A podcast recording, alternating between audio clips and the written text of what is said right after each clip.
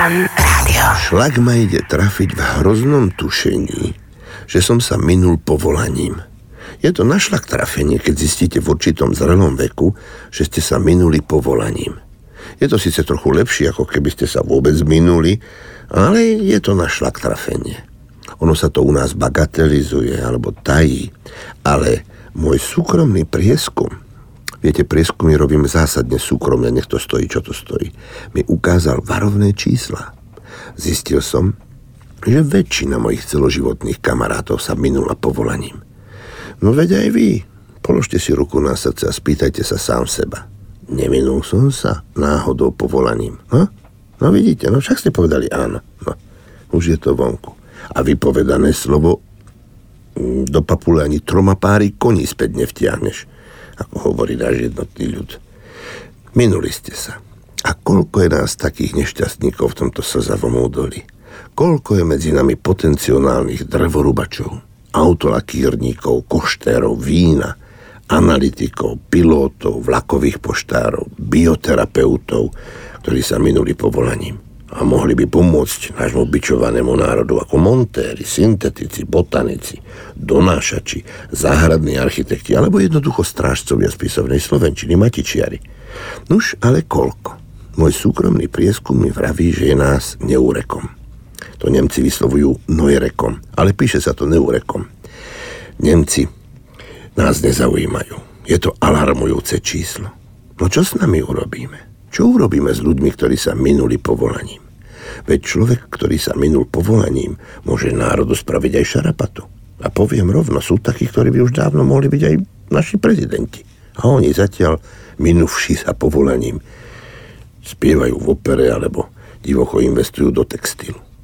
Skríknime mi, bratia, to naše povestné v celom svete vychýrené citoslovce prr a vráťme im možnosť robiť pôvodné povolanie, s ktorým sa minuli.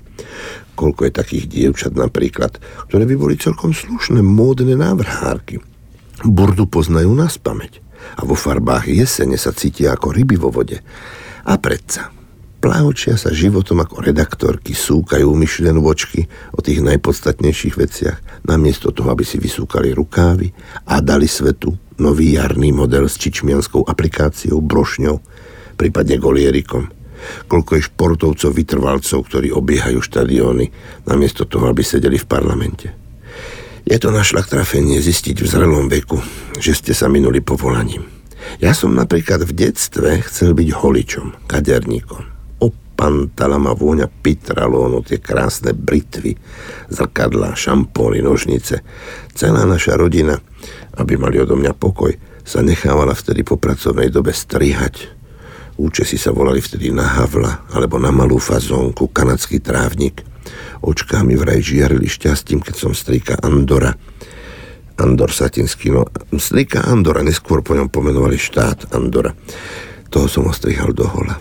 Tete Jolánke som vymyslel pútec. Doteraz ho nosí chuderka, aj keď volila už na lôžku. A vidíte. Hm? Hovorím vo fan rádiu Neviem sa nájsť, vyrývam do tradičných hodnôt, ako keby mi dačo urobili. Nedám si povedať, aby som zaliezol do tej holičskej oficiny medzi pitralóny. Kde sa v človeku berie tá vyrovnanosť, aj keď sa minul povolením? Kde sa berie v celom národe tá spokojnosť, aj keď sa vybral v histórii a nie po prvý raz úplne opačným smerom? Kladiem si otázky, kladiem, od rána do večera. Hovorím si, že je to lepšie klásť si otázky, ako klásť niekomu polená pod nohy. Keby sa dostalo také kladenie polien pod nohy, počúvajte, medzi športové disciplíny, možno by sme dosiahli celkom slušné výsledky. Ale kladenie polien pod nohy nemôže byť šport. Šport je totiž založený na fair play. Tak ako revolúcia je založená na unfair play.